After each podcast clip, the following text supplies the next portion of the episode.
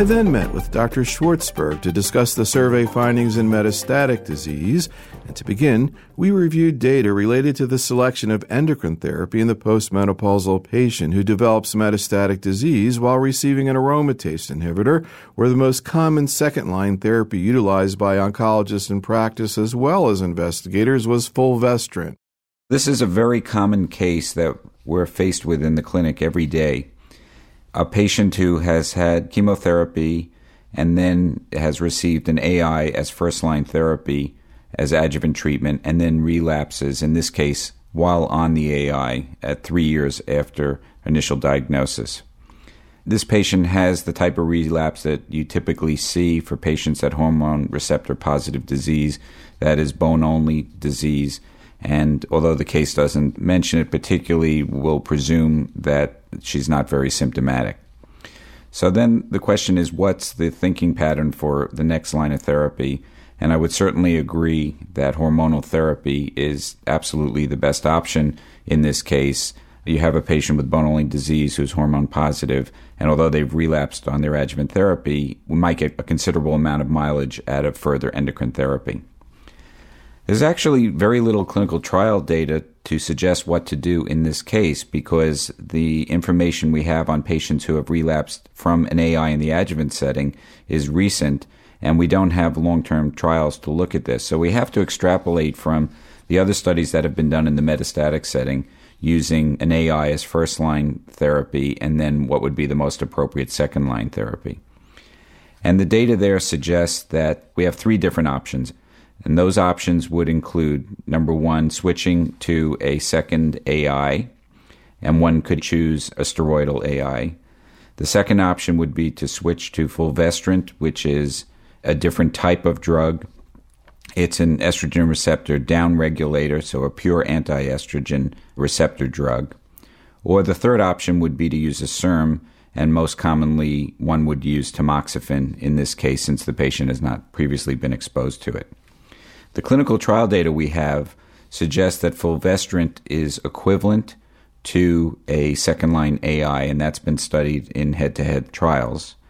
In the first line setting, a trial looked at fulvestrant versus tamoxifen in patients that had previously not been treated in first line metastatic disease.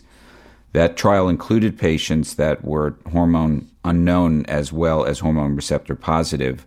For the hormone receptor positive group, there was equivalence between fulvestrant and tamoxifen. In the fulvestrant versus AI studies, second line, there was also equivalence to a suggestion that there might be slight advantages to fulvestrant in some of the endpoints, but not the primary endpoint. So, my thinking on this patient is I would rather use a different option than another drug that works by the same mechanism. So, I would choose fulvestrant in this case. And I certainly think that I would vote in that case with the majority who picked fulvestrant alone as the endocrine therapy in this case. Let's shift over into the issue of chemotherapy for metastatic disease and specifically the issue of first line therapy in a patient who's never had a taxane. It's always so interesting to me to see when there's disparity among the clinical investigators and the community. Sometimes there's no consensus among either group, but in this case, we clearly see that investigators, a large majority, are saying that paclitaxel would be their drug of choice. I think if you look at the data, and it has to be extrapolated a little bit, in my opinion, it's very clear now that paclitaxel weekly is the best way to give paclitaxel. We have the CALGB data, which supported paclitaxel in the first line metastatic setting, weekly therapy as being the both the superior therapy in terms of response rate as well as less overall toxicity although neuropathy needs to be kept in mind with the weekly therapy as being a little bit more than in the Q3 week, but much less in the way of hematologic toxicity. We also have E1199, the large adjuvant trial that looked at all four types of therapy paclitaxel weekly, paclitaxel every three weeks, docetaxel weekly, and docetaxel every three weeks. And although in the main comparison there was no significant difference, in the subgroup analyses, paclitaxel weekly was clearly, in my mind, the winner in terms of a greater efficacy, even in that large adjuvant setting where it's harder to tease out the effect in terms of disease free survival, but also less toxicity as well. So I think if I give paclitaxel, if that's the drug I've decided to use, then weekly paclitaxel makes the most sense both from an efficacy perspective and reducing toxicity. And we always try to keep both of those factors in mind when we're treating patients in the metastatic breast cancer setting because it's a palliative treatment. Now, docetaxel, I think it's been fairly clearly shown that every three week docetaxel is superior to weekly docetaxel. Weekly docetaxel enjoyed a lot of interest and enthusiasm around 2000 and there was some early data that was very provocative that came out of John Hainsworth and his group. A lot of people adopted it. I always found that fatigue was difficult with that. The every three week docetaxel, particularly at the full dose of 100 milligrams per meter squared, there's quite a bit of neutropenia. But when one gives that with growth factor prophylactically, as would be the standard per NCCN and ASCO guidelines, then you get away from that toxicity and you can deliver full doses, or if you like, somewhat lower doses, 75 milligrams every three weeks, and that's effective therapy as well. So the fact that the community oncologist voted for docetaxel every three weeks is good. Again, I'm a little puzzled by the every weekly docetaxel and the every three week paclitaxel based on what I think now is an abundance of data supporting those as less effective ways of giving the drugs. Yeah, it's actually interesting that 13% of the docs in practice are using Q3 week paclitaxel, and actually 13% are using Q week docetaxel. So about a quarter of the oncologists are using regimens that you just sort of suggested or shouldn't be utilized. Yeah, I agree. I think it's an educational opportunity and needs to get out there again. Now, about one out of five investigators cited NAB paclitaxel as their preferred first line taxane. What's your preferred first line agent? Well, I voted for nab-paclitaxel in this particular question because I have found it to be a drug that is very easy to deliver. We have done a fair amount of research using weekly nab-paclitaxel and have found that it's not only an effective drug, either alone or in combination. We've looked at it with capecitabine, for example, and have seen a high response rate but very easy to give and very little in the way of toxicity. Again, the weekly treatment with paclitaxel is a superior treatment when you're giving the Cremophor agent as in standard paclitaxel. But the nab-paclitaxel gives the advantage of, first of all, delivering somewhat higher doses, and second of all, getting away from pre-medications to deliver the drug. There's also some data from the clinical trials that the neuropathy, which is the dose limiting side effect for paclitaxel in general, while it may not be less intense in terms of the grade of neuropathy with nab-paclitaxel, there is some suggestion from the clinical trial work that neuropathy resolves faster when it occurs in the setting of having received nab-paclitaxel as compared to Cremophor paclitaxel. Now, one of the things that was really interesting, I think I actually mentioned this to you when I saw you at the ASCO meeting, was we had previously asked this question. We repeated again in this survey about using pre-medications with nab-paclitaxel, and I was kind of shocked because even though almost none of the investigators used pre-medications, you know, 41% of the docs in practice were using some kind of pre-medications with NAB, and 25% of that was using steroids. And we tried to tease out the reason why they were doing that. And there were a variety of reasons, but the most common was for antiemetic purposes. Another common reason was that the institutional algorithm includes premedication for taxanes, and about 20% of the docs thought that the clinical trial data supported using premedications. Another reason cited by about 20% was concern about NAB hypersensitivity, and yet to my knowledge, premedications and steroids were not used in any of the NAB trials. Right, I totally agree. I'm very surprised by this data, and particularly surprised that as time has gone on, you really haven't seen the numbers creep up to no pre medication. So, again, I think the reasons are very interesting. The emetogenic potential of paclitaxel is considered low, and so there really is no standard reason to use steroids here. I'm also very concerned, particularly when patients get weekly therapy, about giving them a weekly bolus of steroids. Women frequently have a lot of problem with insomnia and nervousness with this. Older patients are frequently diabetic or on mass a pre-diabetic condition. I think if we can get away and we don't have to use steroids, although they're wonderful drugs which we use every day in many patients in oncology, we should only use them when it's appropriate. And there's really no standard reason to give steroids for antiemetic purposes here, as half of the oncologists suggested. I think the fact that the algorithm in a third of the people who are using pre-medications is generalized for all taxanes is something that should be immediately changed. We're moving into an era of evidence based therapy, of quality medicine and pay for performance, and the insurers are increasingly scrutinizing the way we're treating patients, down occasionally to the pre medications and certainly to the supportive measures that we use now. And so this would be very difficult to justify.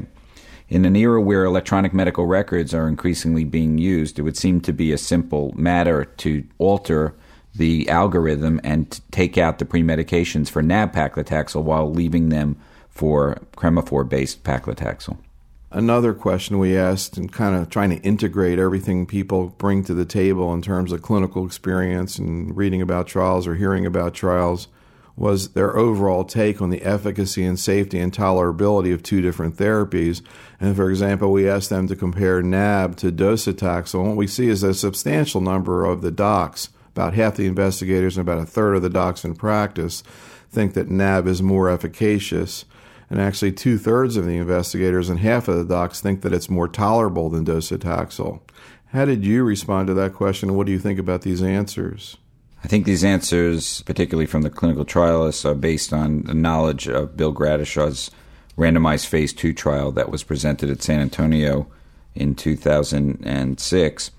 And that's an interesting, fairly large randomized phase two trial that looks at a couple of different doses of weekly nab-paclitaxel versus every three week docetaxel. And it also includes an every three week nab-paclitaxel arm as well, which was the label for nab-paclitaxel. So in that study, the weekly nab-paclitaxel appeared superior to the every three week nab-paclitaxel and also appeared superior the weekly dosing appeared superior to docetaxel. The 150 looked a little better than the 100, but at the expense of a bit more toxicity. You looked at the combined toxicity of weekly nab-paclitaxel, it was substantially less than docetaxel, and that's why I think you're seeing that the majority of both doctors in practice and the clinical investigators believe that data, that it actually is safer and more tolerable. And in terms of the efficacy, I think it depends on how you interpret the data because it is still a randomized phase two study, but I would vote that it's somewhat more efficacious in a weekly than the best dosing of docetaxel, which, as I said before, is the every three week dosing, and that's actually the dosing that Bill picked to do the trial. You know, it's kind of interesting. You look in the metastatic setting and you see these issues going about the taxanes and the role of NAB, but then you come into the adjuvant setting, what you actually see is sort of suddenly docetaxels are really coming onto people's radar. First with the TCH regimen for HER2 positive tumors, and then the TC regimen for HER2 negative tumors. So it's kind of interesting to see whether or not in the future this sort of NAB versus docetaxel thing plays out in trials in the adjuvant setting. Yeah, I hope we have the opportunity to see nab-paclitaxel in the adjuvant setting as a treatment option compared to what I agree with you an increasing and resurgent use of docetaxel, particularly with the two regimens that you mentioned, non-anthracycline regimens. First, for what I would consider anyway lower risk patients who need chemotherapy. In my particular practice, generally node negative patients because I still believe that three drugs are better than two in node positive patients. Hal Burstein, as you know, was the other investigator who worked with us on this survey. And I was talking with him about the adjuvant data in terms of TC and TCH. And it's interesting now, two years after the first presentation of the TC data by Steve Jones, we're really starting to see over the last six months or a year a major increase in the use of this regimen. Yeah, I agree with you. Another issue, and it's a super common situation in metastatic disease, is the patient who's had chemotherapy in the past, adjuvant chemotherapy, endocrine therapy, in this case, five years of an AI, and then slowly develops progressive metastatic disease. Not very symptomatic, goes through a bunch of hormones, and now the patient's resistant to hormones, and what do you do? And what we see here is that the investigators, the most common choice is either paclitaxel bev or capecitabine alone. And a lot of people, I think, sort of flip whatever they don't use in first line for second line. The docs in practice are a little more heterogeneous in how they approach this, a whole bunch of different options, including paclitaxel alone and 13%. I think these data are very provocative too, and it looks like the investigators are driven by clinical trials and the practicing doctors tend to be more creative in terms of different options, and there's no consensus among practitioners about the right approach here, clearly, from the results that you got. I answered this question, capecitabine alone, and the reason I did that was based on the phrase there that the patient had minimal tumor symptoms. So I take the long view for this patient. This patient's going to be exposed to multiple agents, and I want to probably ease her into therapy and based on her own decisions, which you can't figure everything into a question like this, but obviously this is the kind of thing where you sit down and talk to a patient very frankly and say we're moving into a need for chemotherapy and we have a couple of different options. And in fact, you know, it becomes a patient decision. I would agree. Paclitaxel and bevacizumab seems to have the best time to progression data out there in randomized trials, although these things haven't been compared head to head. So but that's obviously much more complicated. It's weekly chemotherapy, as you mentioned before, and then getting a second drug, and it really changes the lifestyle of the patient. Whereas capecitabine alone is an oral therapy, it's similar to what they've already been on, and that is frequently the choice of patients as they ease back into chemotherapy. Another issue is this question of capecitabine and bevacizumab.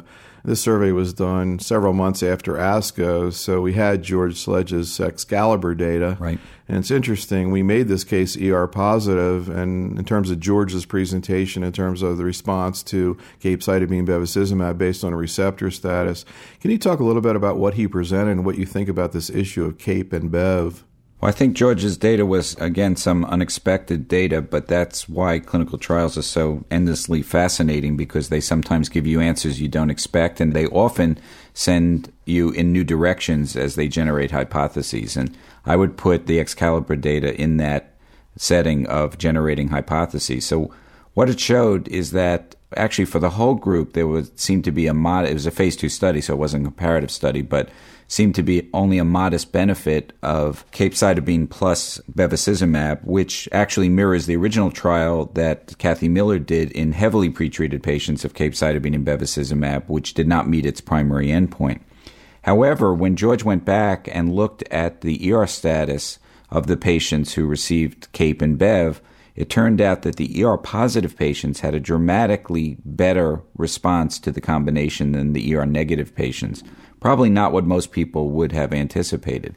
And if I recall correctly, the time to progression was something like threefold higher for the ER positive patients compared to the ER negative, and was really rather short for the ER negative patients. Again, not what you would necessarily expect, where you would think that those patients might actually respond better to chemotherapy, or at least as good as those that are ER positive. So that's not what we saw. It was still a small group, and I think it needs to be explored prospectively. But if one is thinking about this, then maybe ER positive patients in the future are going to be the ones that benefit from CAPE and BEV. Now, in the survey, only 4% of investigators or practitioners thought that, so I think everyone's waiting for more data. And another question we asked Have you used bevacizumab for metastatic breast cancer? And essentially, all the investigators have. But I was surprised that 24% of the docs in practice said, I've not used Bev for metastatic breast cancer. I don't know how much that relates to reimbursement and how geographic it might be, but what's your take on that? I think that's a high number too. I was a bit surprised at this point that that's still true, but it's very clearly related to reimbursement. And I can tell you that in my own environment, which tends to be, in most cases, a relatively liberal reimbursement environment, I get tremendous scrutiny about this. So much so that many carriers do not pay for it at all because it's not FDA approved yet. And for those that do pay for it, I am only getting approval with paclitaxel based on the data that has been submitted to the FDA. Really? What about NAB? Uh, I've tried NAB, and sometimes yes, sometimes no. Hmm, interesting. Yeah. Now, we have a couple of cases that we can go through what I call the tandem situation, which is first line therapy, metastatic breast cancer in the patient who has an ER positive, HER2 positive tumor. Right. And there have been a lot of discussions and controversies about this specific subset. So we're really curious to see what's going on in practice. And we presented a situation of a 65 year old woman with an ERPR positive, HER2 positive tumor first relapse, minimal symptoms, a few lung and bone mets, and we're saying the patient received adjuvant AC paclitaxel followed by tamoxifen. And she's been on tamoxifen for three years at the point she develops minimally symptomatic disease. And if you look at these responses, you see a big shift from the pre tandem era, which I'm going to ask you to talk about. And I think prior to that trial being reported, by far the most common strategy would have been hormone therapy in this situation. But now we see that about half the investigators and about a third of the docs in practice are saying hormone therapy plus trastuzumab. We actually have a number of people who bring in chemotherapy at that point, either with the trastuzumab or trastuzumab and hormones. How do you generally approach this kind of patient? What do you think about the spectrum of responses we're seeing here? I think this is evolving data based on the clinical trial, the tandem data that you mentioned. So, a couple of things about the case as presented. The patient is still asymptomatic, or minimally symptomatic. So that should be taken into account. I actually don't think this is that unrealistic a case. Three years of tamoxifen therapy is just about the point where patients were treated before the adjuvant data came out. So we actually have a fair number of these patients. What specifically would you likely utilize in this situation? I would use a nonsteroidal AI and trastuzumab. Would you consider using chemotherapy in addition to this in terms of the patients who are symptomatic or had visceral disease? And how would you integrate the hormone therapy? Again, same situation, first relapse, ER positive, HER2 positive, but the patient's sick with visceral mets. So in that case, I would use chemotherapy and trastuzumab. If the patient is sick, and particularly since they're relapsing on endocrine therapy here, it's not as if they've never been exposed. In this case, it's tamoxifen, but it wouldn't matter to me if it was an AI that they had been on. I would move to chemotherapy and trastuzumab. The reason I would do that is because the response rates are very high, the symptom control are very high, and that there is a survival advantage in that case as well. And I don't think in that case you have time to wait for a progression where a patient is symptomatic. If half the patients are going to progress at four months anyway, they may be very sick, and then you may not have an opportunity to salvage them. We also asked about the issue of management of the patient with a HER2 positive tumor after receiving prior adjuvant trastuzumab. And we're starting to see patients like that. Hopefully, we won't see too many. And the question here is lapatinib versus trastuzumab. And sort of to summarize what we found was that the key was the interval since the adjuvant trastuzumab. Basically, three years later, trastuzumab would be the most common anti HER2 therapy utilized, repeating it now after adjuvant therapy. Whereas with shorter disease free intervals, in the case we presented was six months, the most common anti HER2 therapy there was lapatinib, which was used with capecitabine. So I'm guessing there's sort of a continuum in terms of sort of what the interval's been between six months and three years since the patient had adjuvant trastuzumab. Do you agree with this sort of general approach to looking at disease free interval and deciding which anti HER2 therapy you're going to use? I do agree with that. And I think that we extrapolate from what we know about chemotherapy. So if a patient was treated with adjuvant chemotherapy and the longer the amount of time has elapsed between the original adjuvant therapy and the relapse, the more likely they ought to respond to similar type agents or even the same agent again and in previous years that was tested and shown to be true. So it's kind of arbitrary in terms of making a decision of how long is long enough to go back to trastuzumab. We're lucky now to have a second anti-HER2 agent, which is lapatinib. But again, when you're thinking about these patients that unfortunately relapse with HER2 positive disease, you have to think of, about the long haul. And undoubtedly, these patients are going to be exposed to both lapatinib and trastuzumab again. So it comes down to a sequencing question rather than are you picking one agent over the other. I think we're moving in metastatic breast cancer and particularly in HER2 positive patients who went from being the worst subset of patients with metastatic disease to, in my opinion, now the best subgroup. And I have patients that are living with extensive metastatic disease three, four, five years with a variety of anti HER2 directed therapies. So you really have to just make the decision which is best for the patient to start. Now, in years to come, it may be that if a patient has failed trastuzumab, that even at three years, lapatinib is the best drug. But we have a much more limited data set on lapatinib than we do in trastuzumab. So for patients that you think may respond again in a drug that's very well known and has very minimal toxicity, trastuzumab based therapy makes sense. In patients that are refractory, that is, that have relapsed while on trastuzumab or within a few months or even a year, that's the kind of the time point that I would use is probably a year or 18 months of therapy from their last trastuzumab. I'll use lapatinib if it's before that time because we have data now that shows lapatinib and capecitabine combination is very effective in those groups. Another thing I want to ask you about really relates to the issue of bevacizumab. And we presented a bunch of cases where we said just put aside the issue of reimbursement, cost, financial issues, and let's just focus on the clinical science. And hopefully, eventually, the finances maybe will get straightened out. Just tell us, based on clinical parameters and data, what you think the best choice would be. So, the first situation is a 65 year old woman, triple negative tumor, received adjuvant AC in the past, and now she has metastatic disease, seeking a second opinion her doc had recommended single agent paclitaxel, and he's questioning you as a second opinion whether or not to add in bevacizumab. And what we're seeing here is that the majority of investigators feel in this situation that bev should be added. What are your thoughts about this scenario and whether or not to bring bev in? I think you have to go back to the clinical trial data, and if you look at E2100, it suggests, first of all, somewhat surprisingly, that this type of patient treated with paclitaxel alone in the best schedule, weekly schedule, is only going to have around a 20% response rate to the single agent. So the response rate goes up, and perhaps more importantly, the progression free survival doubles with the addition of bevacizumab with modest increase in, although some increase in toxicity. So I think it would generally be a good idea to add bevacizumab to the paclitaxel, and the case is set up that paclitaxel makes perfect sense because the patient hasn't been exposed previously to any taxane. So I think this is the perfect case for paclitaxel and bevacizumab. We also presented an 85 year old woman, exact same situation, again, questioning whether to add Bev. And in general, support for that, but looks like it drops off a little bit based on her age. Do you buy into that? I do. I think, you know, it's easy when you're answering questions as opposed to seeing the patient across from you. But again, we're always considering the goals of therapy here. And an 85 year old, otherwise healthy patient is great, but still speaking from toxicity in these patients, and we're seeing many more of patients in their 80s who are relatively healthy. That said, they should be treated relatively aggressively, but they do incur increased toxicity even to standard therapies, although they probably respond just as well as younger patients.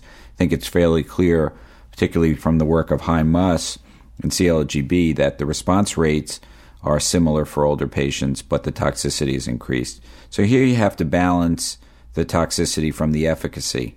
Adding bevacizumab to paclitaxel does increase toxicity somewhat, and particularly cardiovascular toxicity or particularly hypertension. So in E2100, 15% of patients had grade 3 hypertension, which required therapy. I probably wouldn't want to stress an 85 year old heart with bevacizumab unless the patient had no other comorbidities and was symptomatic from her disease, in which case I would consider it. But for the majority, I would probably answer I would not advise adding bevacizumab, but would be comfortable with that being done. You were talking about this issue of differences in response of docs in practice versus investigators. There was a question related to continuation of BEV and metastatic disease, and we asked people agree, disagree, or in between patients with metastatic disease who experience prolonged useful responses to BEV with chemo should be presented with the option of continuing BEV and switching to another chemotherapy at the time of progression. And we see here that more than half of the docs in practice say yes, but only about 20% of the investigators. And I was wondering whether or not this is sort of a carryover from the colon data that the docs in practice are so familiar with, particularly Axel Grothey's presentation at ASCO of the BRiTE data which kind of surprised people and that it looked like continuation in this sort of registry setting of the BEV really led to better results or was correlated with better results. So I don't know whether or not the colon message now is kind of having an overlap into breast, particularly in the docs in practice. What do you think about these data and how do you approach this situation? Yeah, I, I agree with you completely, Neil, and I think it reflects the fact that the practitioners tend to see not only breast cancer, but they see all types of cancer, and they see the common breast, colon, lung, and prostate every day. So they do draw inferences, and I do myself as a practitioner from other diseases when they're appropriate to draw. In colon cancer, we have a couple lines of evidence that suggest it might be a little bit different, and that is that we have the second line study of FOLFOX plus bevacizumab, which showed a benefit for adding bevacizumab in the second line, importantly in bevacizumab naive patients. So that doesn't get to the same question. And then we've got the BRiTE registry data, which we participated in, as did many other, in fact, probably the majority of people you polled might have been in that registry because it was a very large registry, which showed a very significant benefit to continuing bevacizumab beyond progression, although it's biased by the fact that it is longitudinal registry data. So I think that is being extrapolated into breast cancer. A couple of notes of caution. First of all, we have the negative K plus Bev trial in breast cancer, although that wasn't second line, it was in third and beyond. So that's a little bit different than perhaps the colon data.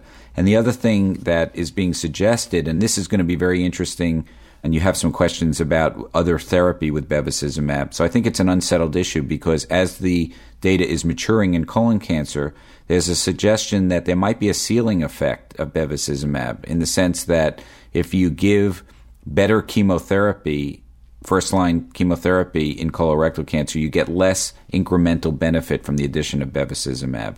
So it worked very well with IFL, which wasn't as good as Folfox or XELOX, and when you add it to those regimens, one explanation is that it gives some benefit, but it's modest benefit. So if you extrapolate that back to breast, then we probably do need to see the results of the Ribbon 1 trial and other trials that are going on and make sure that bevacizumab added to chemotherapy is the same across many different types of chemotherapy. We don't know the answer to that yet. Yeah, that's interesting. Of course, obviously, it's not the same disease, but 5FU plus BEV is a pretty effective therapy in colon cancer, and even CAPE plus BEV is pretty effective. So it seems like there's a little bit of a difference, at least in terms of the data we have to work with. last thing I want to ask you about is we asked a number of questions related to what do you say to patients about different things, trying to tease out how people integrate their experience and their exposure to clinical research.